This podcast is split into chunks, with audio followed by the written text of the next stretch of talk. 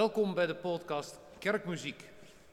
We hebben vandaag eh, de oud-kerkmuzikus van de Sint-Jan op bezoek, Christian Engelsen. Maar liefst 30 jaren eh, heeft hij hier kerkmuziek bedreven in dit huis. We hoorden zojuist zijn bewerking van Psalm 60. O God die ons verstoten had, die niet meer luistert, luisterde toen men bad. Eh, welkom Christian. Dank je. Wij eh, spreken eh, over de kerkmuziek en alles wat daarmee te maken heeft. Zou je eens wat kunnen vertellen over de compositie die je zojuist hebt gespeeld? Uh, ja, dus ehm, een, een bewerking over Psalm 60. Ehm, een psalm die uh, best wel een heftige inhoud heeft. Ehm, en ja, die heftigheid die heb ik ook geprobeerd muzikaal uit te beelden. Nou ja, je, het begint inderdaad al, je citeerde er net God die ons verstoten had. en en dan die niet meer luisterde als men bad. Uh, en die, daar zat gelijk eigenlijk een beetje een tegenstelling in. Uh, het eerste natuurlijk dat heftige gevoel van ik ben verstoten. Het, tweede is, nou ja, er wordt toch nog gebeden. Dus de, de, tweede regel die is gelijk wat, wat rustiger, wat, wat nou ja, echt meer een gebedshouding. Maar ja, het is natuurlijk toch inderdaad die, die inhoud die, uh, ja, die, die zo vaak voorkomt dat je het gevoel hebt van luistert God nog wel naar ons? En het, is, het boeiende aan de psalm is denk ik altijd dat al dit soort gevoelens, ook negatieve gevoelens, maar natuurlijk ook hele uitzinnig blijde gevoelens, dat die zo onverbloemd in de psalmen naar voren komen. Ja, helder. Um, nu uh, kennen we deze melodie, deze Geneefse melodie, ook op de tekst van Psalm 108, waarin het uh, toch een wat vrolijker uh, tekstinhoud heeft. Ehm, maar uit jouw toelichting blijkt wel dat je dus met name hebt laten inspireren door de tekst en wat minder door de melodie in dit geval. Je speelde het op het koororgel van de Sint-Jan. Heb je wat met dit instrument? Jawel, zeker. Hoewel het, ja, mijn, mijn, mijn, grootste liefde is natuurlijk toch het Moreau-orgel. Maar eh, ik vind dit toch ook een, een heel mooi instrument. Het is natuurlijk een, een typisch instrument uh, van de neo-barok. Maar je merkt toch ook al dat er een beetje een, een beginontwikkeling is. Als je dan bijvoorbeeld zo'n prestant hoort, die, die, die, toch, toch al wat zangeriger is dan, laten we zeggen, de, de vroegere neo-barokke orgels. Um, ik, vind het, ik vind het een heel mooi instrument. Ja, we hoorden zojuist een prominente rol voor de tongwerken, voor de regaal en voor de, uh, voor de trompet. Um, hoe is jouw omgang met dit uh, type instrument uh, geweest? Volgens mij heb je me wel eens toevertrouwd dat je met name in je studietijd veel op dit soort orgels hebt gestudeerd. Hè? Jawel. ik ben 16 jaar lang kantoororganist geweest in de Duinzichtkerk in Den Haag. En daar had ik een van Vulpenorgel ter beschikking, een twee klaviers van Vulpenorgel. Um, overigens in een allerberoerdste akoestiek. Uh, maar dat was wel heel nuttig. Uh, het, het, orgel was nou ja, echt super gevoelig. Ik bedoel, als je er maar naar wees, dan, uh, dan zat je er bij wijze van spreken al naast. Dus dat, maar goed, dat, dat dwingt je om optimaal te studeren. Dus het is voor mij heel nuttig geweest, zo'n orgel. En ik heb daar ook met heel veel plezier gespeeld. Ik, uh, het was ook een, het was ook een, nou, een fijne gemeente. En ik heb daar gewoon een hele goede tijd gehad. Ja, nou, als we nog eens wat verder teruggaan in de, de tijd. Hoe is jouw studie kerkmuziek en jouw studie orgel verlopen? Ehm, ik, ik ben als kleine jongen begonnen met piano spelen. Dat was gewoon allemaal, alle kinderen kregen bij ons vanzelfsprekend pianoles.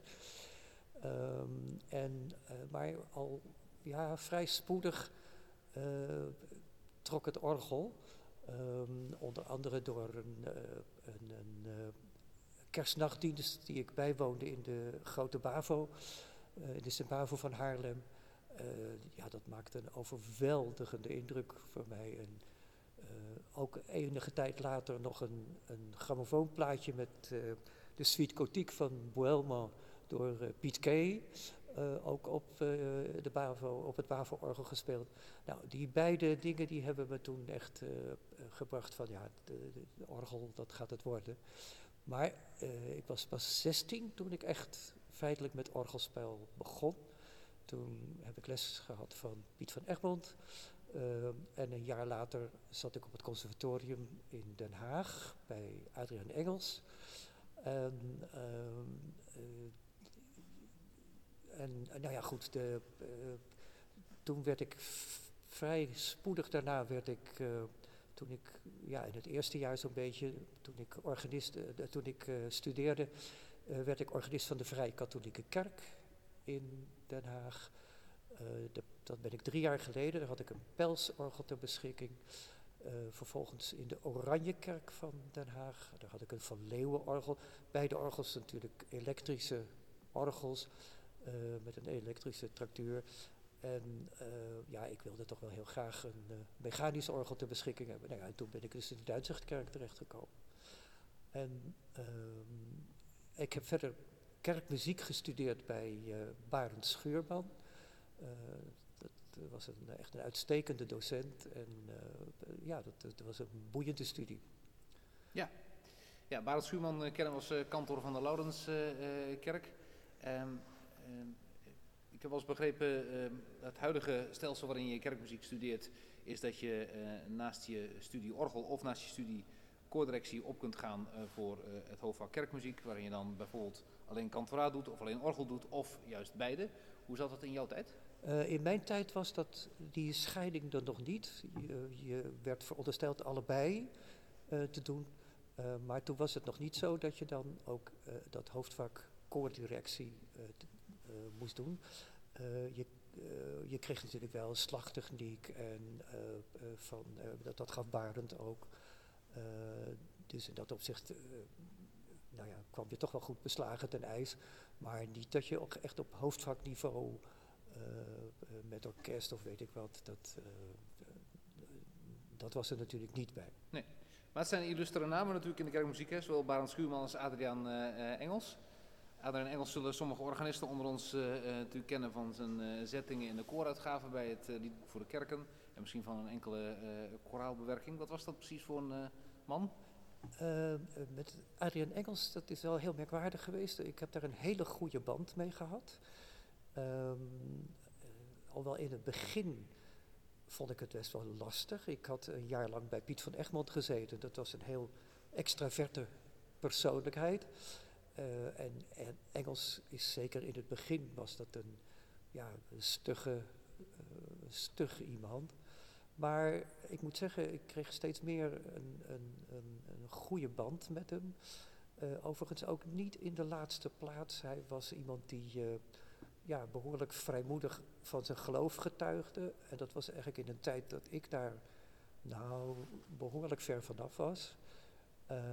en ik moet zeggen, hij heeft daar een hele mooie, goede invloed in gehad. En we hebben contact gehouden tot, tot op het eind van zijn leven. Dat. Mooi. Ik heb wel eens in je cv ook wat ge gelezen over uh, buitenlandse uh, studies. Ja. ik mocht op een bepaald moment over, opgaan voor de Prix d'Excellence.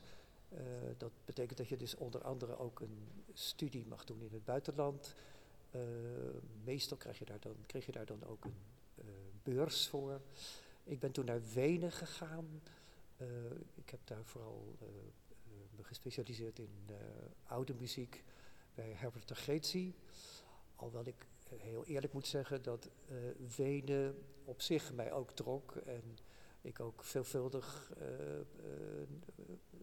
kwam voor de opera's. Dus ik ben ook menigmaal naar de opera gegaan. Dat, ja, maar dat was in ieder geval dus wel een culturele verrijking om daar eventjes zeker, te zijn geweest. Ja, mooi. En dat is een beetje, de, beetje het studieverloop. Je noemde net al jouw, uh, jouw eerste kerkmuzikale uh, banen, zo niet baantjes. Ja, toen op een gegeven moment kwam er op zeker moment de Sint-Jan. Ja. Hoe verliep dat? Um, je moet je eigenlijk voorstellen, ik, toen ik in de Duinzichtkerk kwam, toen had ik echt het gevoel van, nou, hier ga ik pas weg als ik echt een, een, nou ja, een, prachtig, een prachtige andere baan kan vinden. Nou ja, toen de Sint-Jan, ja, dat was ook wel heel merkwaardig. Ik, um, um, ja, ik heb, ik heb op een bepaald moment. Um, ik, ik, had nooit zoveel met de gereformeerde bond uh, aanvankelijk. En ik weet nog wel dat er was op een bepaald moment een programma over de gereformeerde bond uh, op de televisie. Um, en dat ging over de Sint-Jan. En nou, Anneke, mijn vrouw en ik, die waren daar naar aan het kijken. En ja, dat was zo een, vonden we zo een positieve, uh, laten we zeggen, niet, niet dat benepen, gereformeerde bondachtige, wat je zo vaak meemaakt, maar toch heel ruimdenkend. Um, terwijl men toch een goed bijbels geluid liet horen. Um, nou, toen dachten we, ja, als dit de gereformeerde bond is, dan kan ik daar mijn handtekening onder zetten. En toen kwam er een advertentie dat de Sint-Janskerk vrij zou komen. En ja, toen, uh, toen heb ik daar natuurlijk op gesolliciteerd. En, uh, nou ja, en toen is het dat ook geworden. De, is ja. toen een vergelijkend examen geweest en nou ja, dat heb ik toen gewonnen. En dat, Want wat was de, de toenmalige taakomschrijving van een Sint-Jans-organist zo bij benadering? ja, echt het, het, het orgelspel. Um, uh, en, laten we zeggen, het orgelspel tijdens de eredienst. En het orgelspel uh, ook bij concerten. Dat, dat hoorde wel bij je taak ook. En dat, dat uh, vond ik natuurlijk ook prachtig. Um, en, en verder, laten we zeggen, klein onderhoud aan de instrumenten, toezicht op de instrumenten. En bovendien, um, je had ook een, een taak als een soort ja, uh, toezicht houden op alle orgels van, uh, alle, van de hervormde kerken toen, van Gouda. Um, en op de hulporganisten. Toen heette dat nog hulporganisten, tegenwoordig is dat, zijn het gewoon organisten. maar in ieder geval, je hebt daar ook een, een zekere coachachtige taak in. Kijk, en is daar in de loop der jaren nog enige ontwikkeling in gekomen? Je hebt waarschijnlijk de Gereformeerde Bond, maar ook de Sint-Jans gemeente in, in, het, in het meer bijzonder, zien ontwikkelen ja. bepaalde kanten ja. uit. Ehm, het was natuurlijk al zo dat, ehm, ik denk, ik vermoed dat de Sint-Janskerk eigenlijk al een van de weinige gereformeerde bondskerken waar, was, die, waar men ritmisch de psalmen zong. Maar het waren natuurlijk toch alleen maar de psalmen uit de berijming van 1773. Uh, En op een bepaald moment merkte je wel dat toch in de gemeente steeds meer het verlangen kwam om ook gezangen te kunnen zingen. Um, ik herinner me nog wel dat men het altijd prachtig vond als je tijdens een preek uh, reageerde, ik bedoel niet tijdens de preek uiteraard, maar na de preek, uh, reageerde met een toepasselijk gezang. Um, en dat ja, steeds meer mensen zeiden van ja, eigenlijk is dat toch wel typisch. Hè, dat, je, dat we dat wel zo mooi vinden en passend in de dienst, in de eredienst. Maar dat, er dan, uh, dat je dat dan niet mag zingen. Nou, dat, dat besefte men. En toen heeft Bas van der Graaf, predikant van der Graaf, heeft toen een, uh, een uitgebreide gemeentezang, uh, ge, sorry, gemeenteavond aan dit onderwerp gewijd. En nou ja, toen is het ook echt ingevoerd. Ja, helder. Het wordt weer uh, wat tijd voor wat muziek. Wat wil je ons laten horen? Um, een, een mooi kerstlied van Wees Welkom. Dat is de melodie van Wie schön leuchtet der Morgenstern. Zowel ook de melodie als ook de tekst van dat lied. echt heel erg mooi. En als je dan bedenkt dat Philip Nicolai, die de schrijver is van zowel de melodie als de tekst, uh, dat schreef twee jaar nadat hij uh, met, als predikant te maken had met een, een zeer heftige pestepidemie. Echt toch wel even wat anders dan wat wij nu meemaken. Want hij moest dagelijks 20 tot 30 mensen te graven dragen. En dan schrijft hij dus zo een ja, hemels lied eigenlijk. ik vind het, eh, ook de melodie buitengewoon mooi. En dat kerstlied, ehm, daar past dat ook heel mooi om. Hè? Wees welkom, Emmanuel. Ehm, en dat welkom in mijn koraalvoorspel krijgt dat een nadruk. Want ik begin gelijk met dat tweetonige motief. Tadam, welkom, nou ja, enzovoort. Eh, en eh, nou ja, dat bleek ook mooi te combineren te zijn met de, het begin van de melodie. Ehm, en nou ja, het is dus echt een welkomstlied voor Jezus Christus. Ja, mooi. Sowieso is natuurlijk Philip Nicola heel belangrijk geweest voor, de, voor het kerklied. hè. Ja. al twee van die monumentale liederen. Ik denk dat jij dat ook wel zo beleeft. Wie schön. Eh, deze dus eh, samen met Wacht het Auf. eh, veel zeker. beter gaan we het niet krijgen. Dus ik ben blij dat we dat horen. Ja, het is ook wel mooi om nog eventjes, dat vind ik wel echt mooi, dat dat in het nieuwe liedboek hebben ze dat afgedrukt. ehm, in de vorm van een avondmaalsbeker, zoals dat ook bedoeld is. En dat is echt, dat vind ik heel fraai is dat. dat Ja. Zeker, ja. Voor de mensen die nog thuis willen nakijken. Nicolai schreef een boekje, Freudenspiegel des ewigen Levens. En daar zie je dat zo op die Ja. manier in eh, Ja. verschijnen. Ik hoop dat dat nog te verkrijgen is. Ja.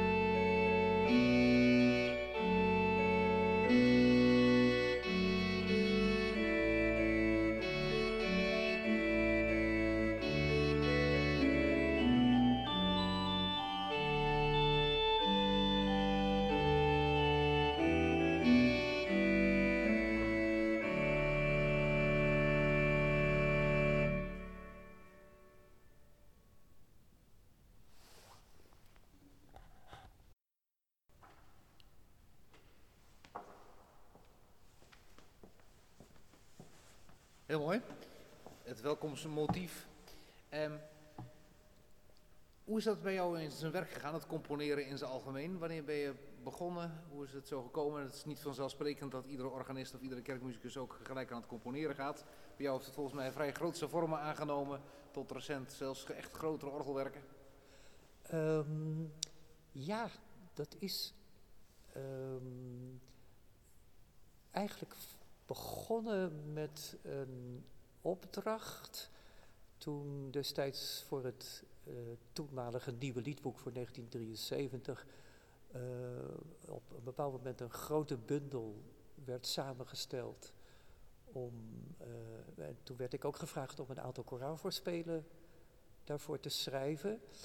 En ik weet ook nog wel dat ik in de Duinzichtkerk was er een, bij mijn afscheid. Um, schreef iemand mij een brief uh, die had heel veel uh, waardering voor mijn orgelspel. En toen schreef hij erbij, uh, probeer eens niet alleen te improviseren, maar ga ook eens componeren. En ja, dat heeft kennelijk toch wel uitwerking gekregen. En ik moet ook zeggen, toen ik die opdracht gekregen had, toen kreeg ik toch wel later steeds meer de smaak te, pak, te pakken. Um, het is eigenlijk vooral toen ik hier in de Sint-Jan kwam, heeft het, ben ik het toch steeds vaker en systematischer gaan doen. En speelde het uh, hoofdorgel van deze kerk er nog een, een, rol in? Want ik zie bij composities van jou vaak nog uh, uh, zeggen, de exacte registernamen van dit orgel erbij staan. Ja, dat, ehm, ja, het, inspireert je natuurlijk. Hè? Ik bedoel, het inspireert op, op ook natuurlijk om te improviseren, maar ook om, ja, om allerlei klankkleuren te gebruiken. En ja, dat is toch ook een belangrijk facet in het componeren van welke klankkleur wil je aan iets toekennen. Ja, want het begint natuurlijk altijd met dat eeuwige lege, lege blad dat ja. voor je ligt.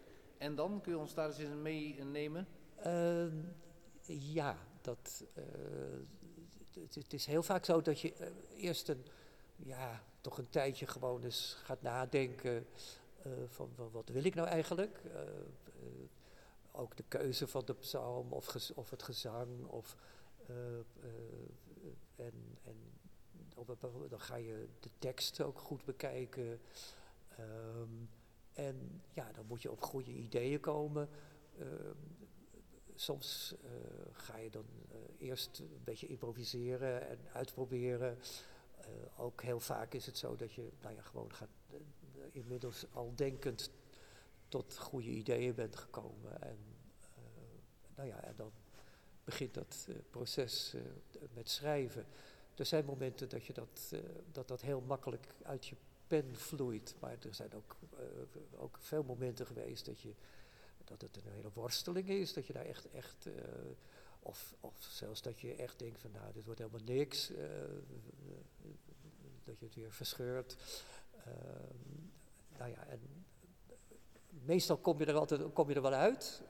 en dat, een heel boeiend proces hoor. Ik vind het, het, componeren is, ik vind dat een heel mooi iets om te doen. Dat, een heel spannend proces ook. ja, want je, op zich moment heb je ook een orgelmethode geschreven. Ja. Uh, hoe is dat zo gekomen? Want er was al het een en ander op de markt. Ja, nou ja, het, het, de, er waren toen twee methodes. Uh, je had tenminste twee gangbare methodes, laten we zo zeggen. waarvan die van uh, toch de meest bekende en de meest populaire was. Um, en ik wil van die methode overigens geen kwaad woord zeggen, want daar wordt nog wel eens een keertje heel erg negatief over gedaan. Uh, ik denk dat het een hele uh, toegankelijke methode was, waar, waarbij de organist heel geleidelijk verder kwam.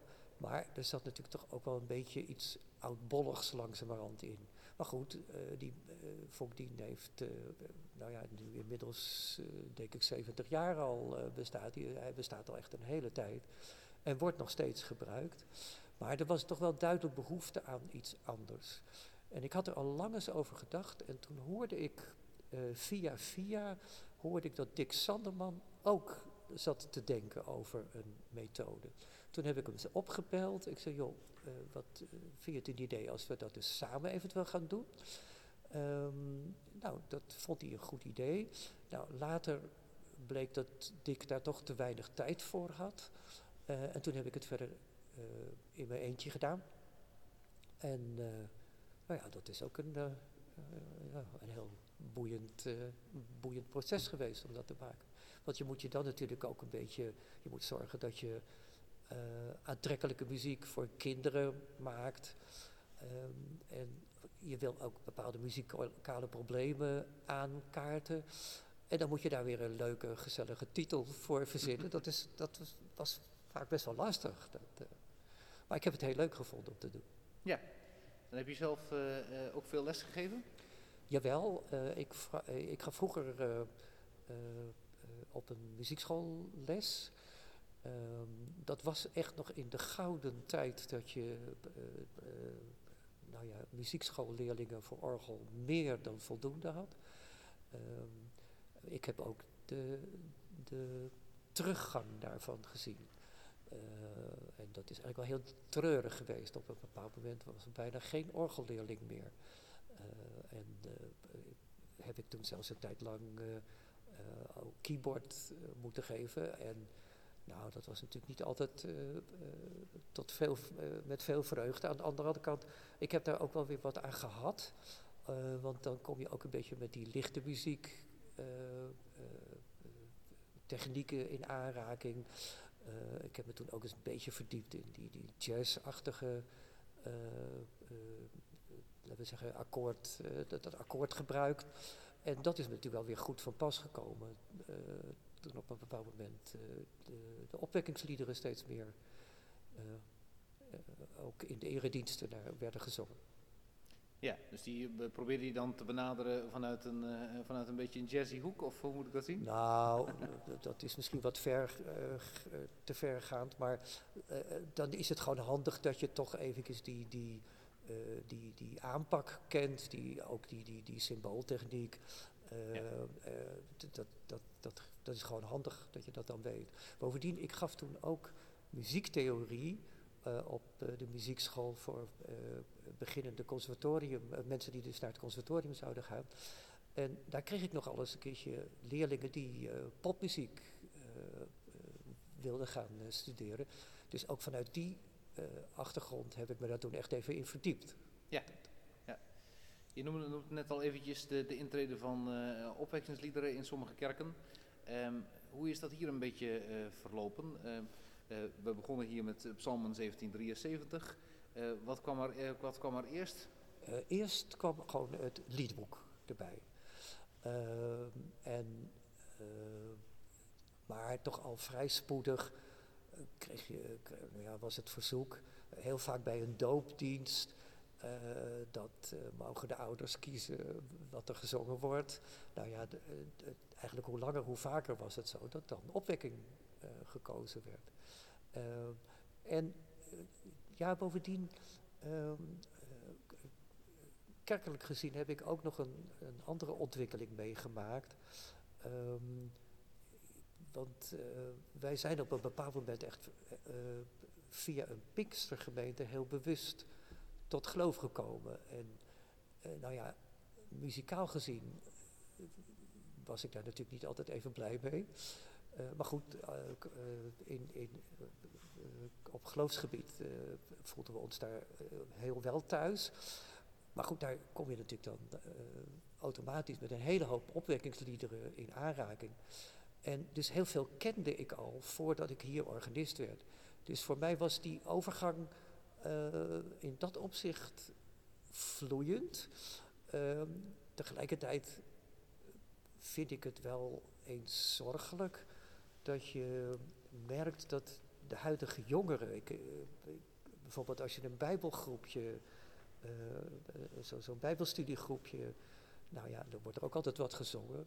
Nou echt, er wordt vrijwel uitsluitend gekozen uit de opwekking. Dus ik heb dus, toen ik daar eens bij was, heb ik gezegd, ja hoor eens, eh, niet om het een of ander, maar ik wil toch echt gewoon liedboek uh, zingen en, en, en, psalmen. Want dat vind ik dan toch een beetje te beperkt. Nou, dat deed men dan ook wel, maar je voelt dus bij die jongere uh, opwekking is toch echt de, de, de, de liedtaal waar ze, ja, waar ze zich thuis in voelen.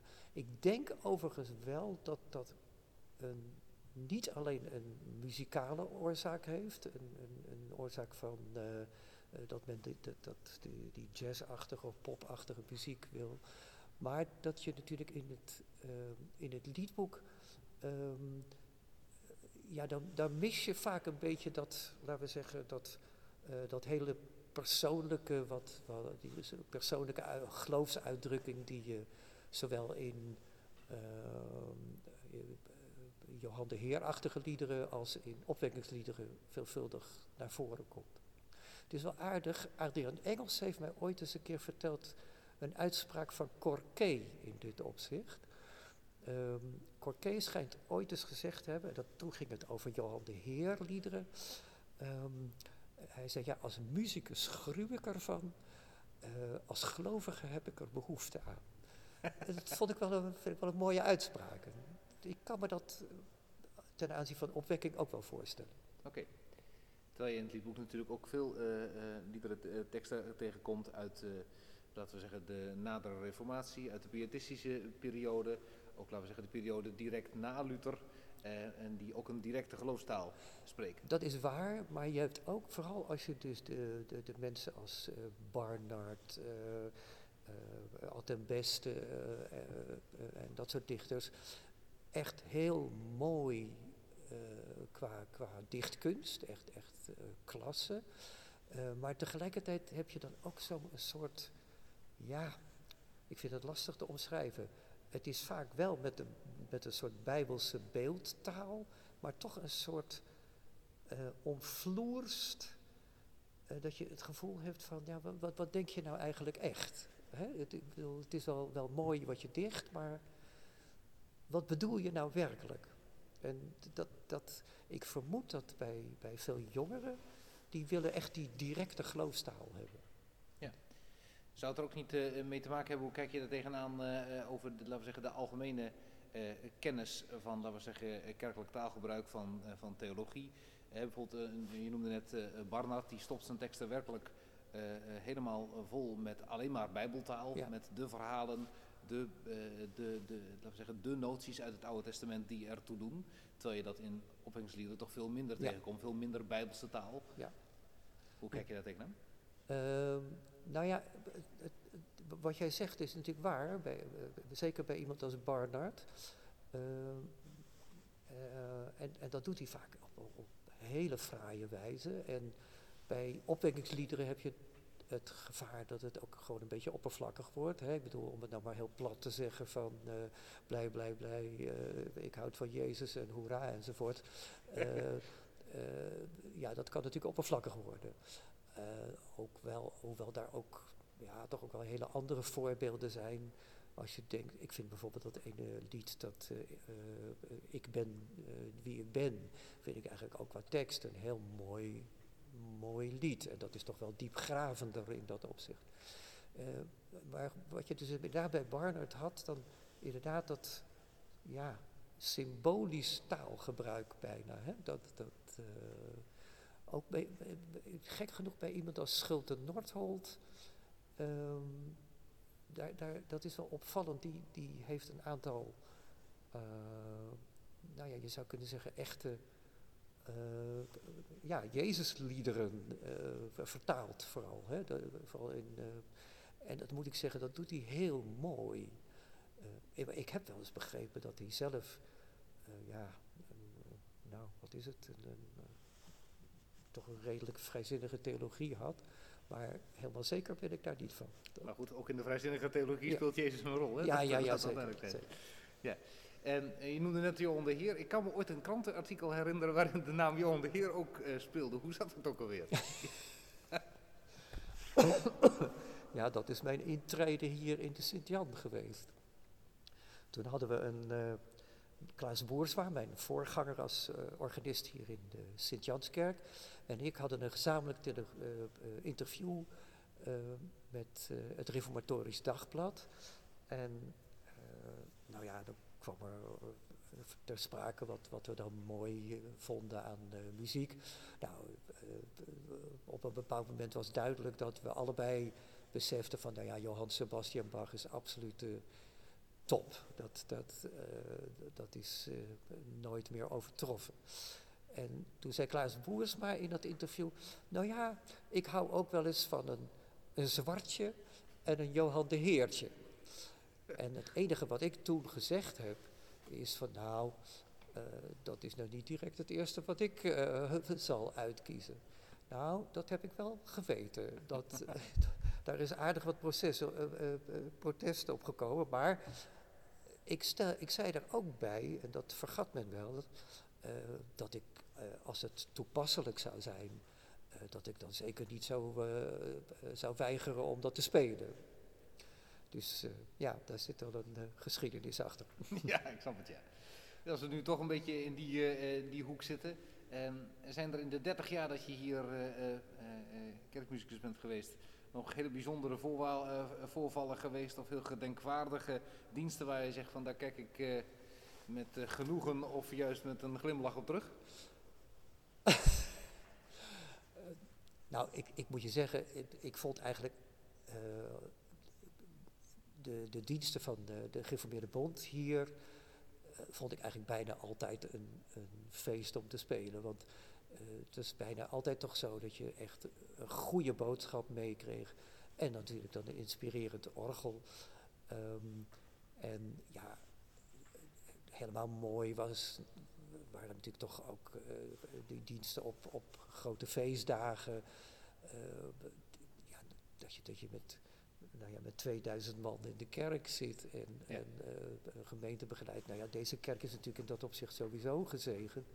Dat 1000 tot 1200 man, als er geen corona is overigens, maar is zeker geen uitzondering. Hè?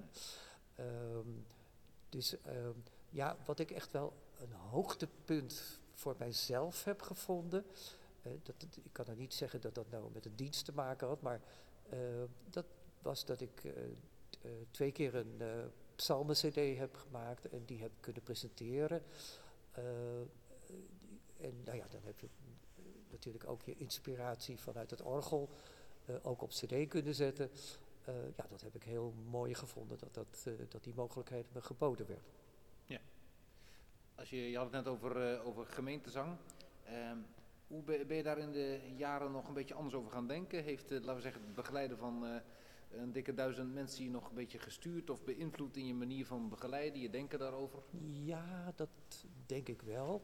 Want in de Duinzichtkerk, nou ja, ik zei het al, met een, een, een gorddroge akoestiek, had je, was natuurlijk sowieso de neiging om, wilde men vragen wat wat, wat vlotter zingen. Dat gaat dan ook bijna automatisch op zo'n uh, op orgel. Um, aanvankelijk heb ik dat hier, nou ja, heb ik eigenlijk ook ongeveer hetzelfde tempo, maar je gaat automatisch wat langzamer spelen in zo'n grote kerk.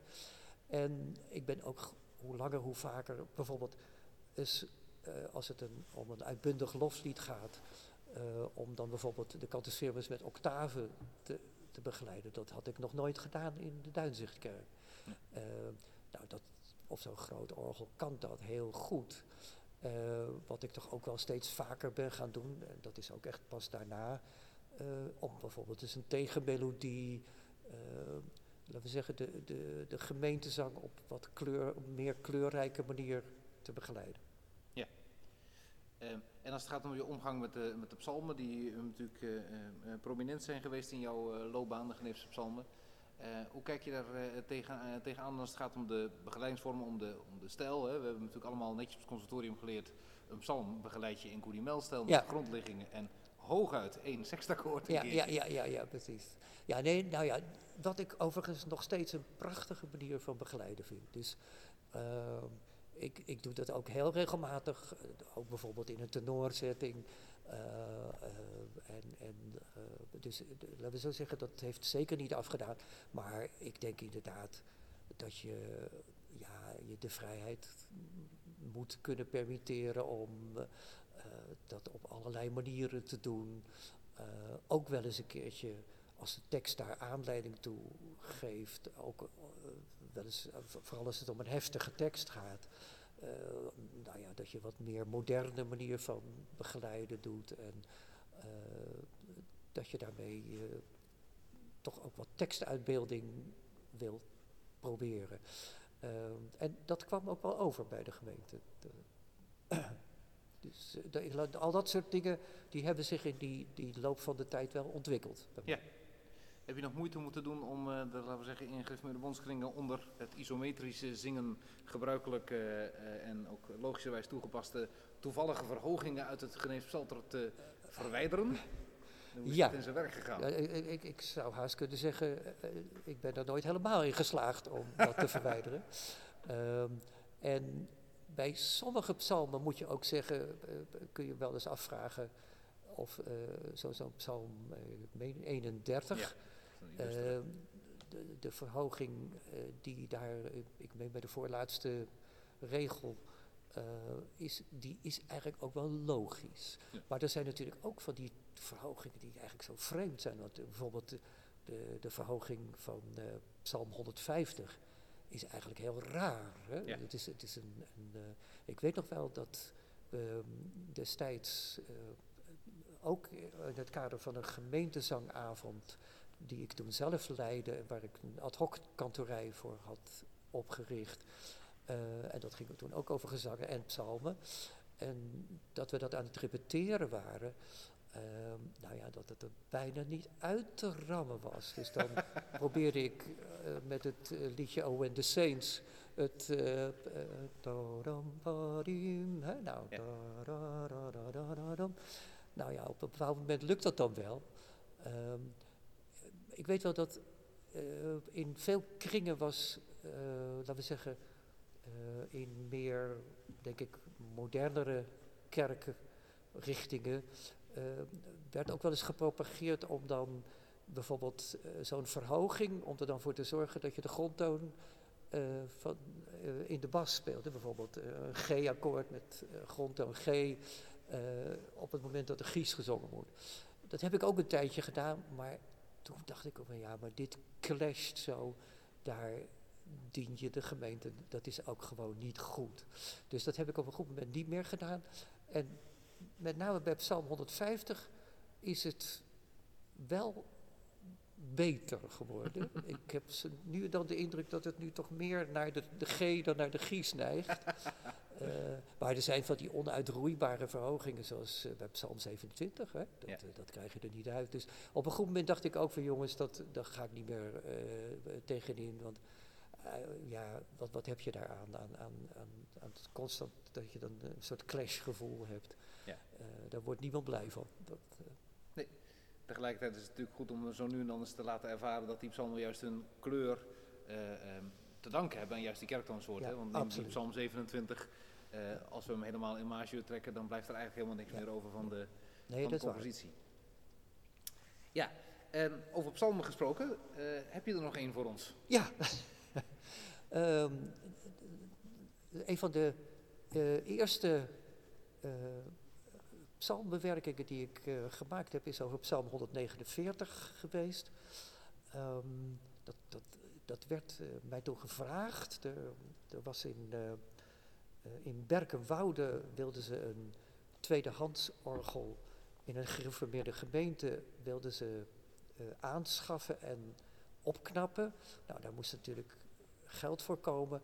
En toen hebben ze allerlei organisten uh, en componisten uh, aangeschreven van joh, hebben jullie zin om daaraan mee te doen, om een psalmbewerking te maken voor, uh, nou en dan geven wij dat uit in het zogenaamde Berkenbouder orgelboek. En nou, daar is die psalm die ik nu laat horen, psalm 149, uh, in eerste instantie voor geschreven. Later is hij nog eens een keer uitgegeven. Maar de eerste uitgave was in het Berkenbouder orgelboek. Ja, en wat is de gedachte erachter? Wat is de vorm? Um, de, de, nou ja, het is natuurlijk een hele uitbundige psalm. Ja. En um, uh, dus die, die algemene uitbundigheid, die, die hoor je heel duidelijk. ik heb per regel gebruik ik motieven uit de betreffende regel, die ik er tegenaan zet. De cantus firmus is het pedaal. en het is eigenlijk een, een ja, moet het echt staccato spelen met veel accenten. Er zijn ook veel ja, ritmische verschuivingen. Uh, het is niet altijd even, even regelmatig in de maten, maatsoorten. Um, en ja, laten we zeggen, die accenten, die moet je ook echt wel, wel, wel horen. en dat geeft denk ik een heel feestelijk effect. Ja, we gaan het horen. Alleluia, laat opgetogen.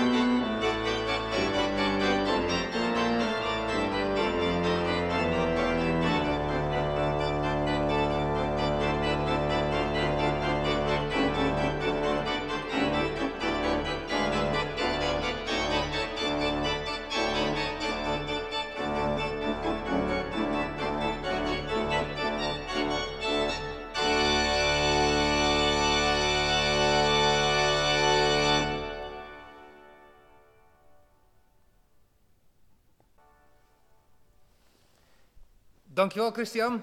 Fijn dat we wat uh, muziek van je hebben gehoord. Uh, dingen hebben gehoord over uh, hoe je in de kerkmuziek hebt gefunctioneerd. Hoe je erin staat in verschillende zaken. hoe je het componeren beleeft.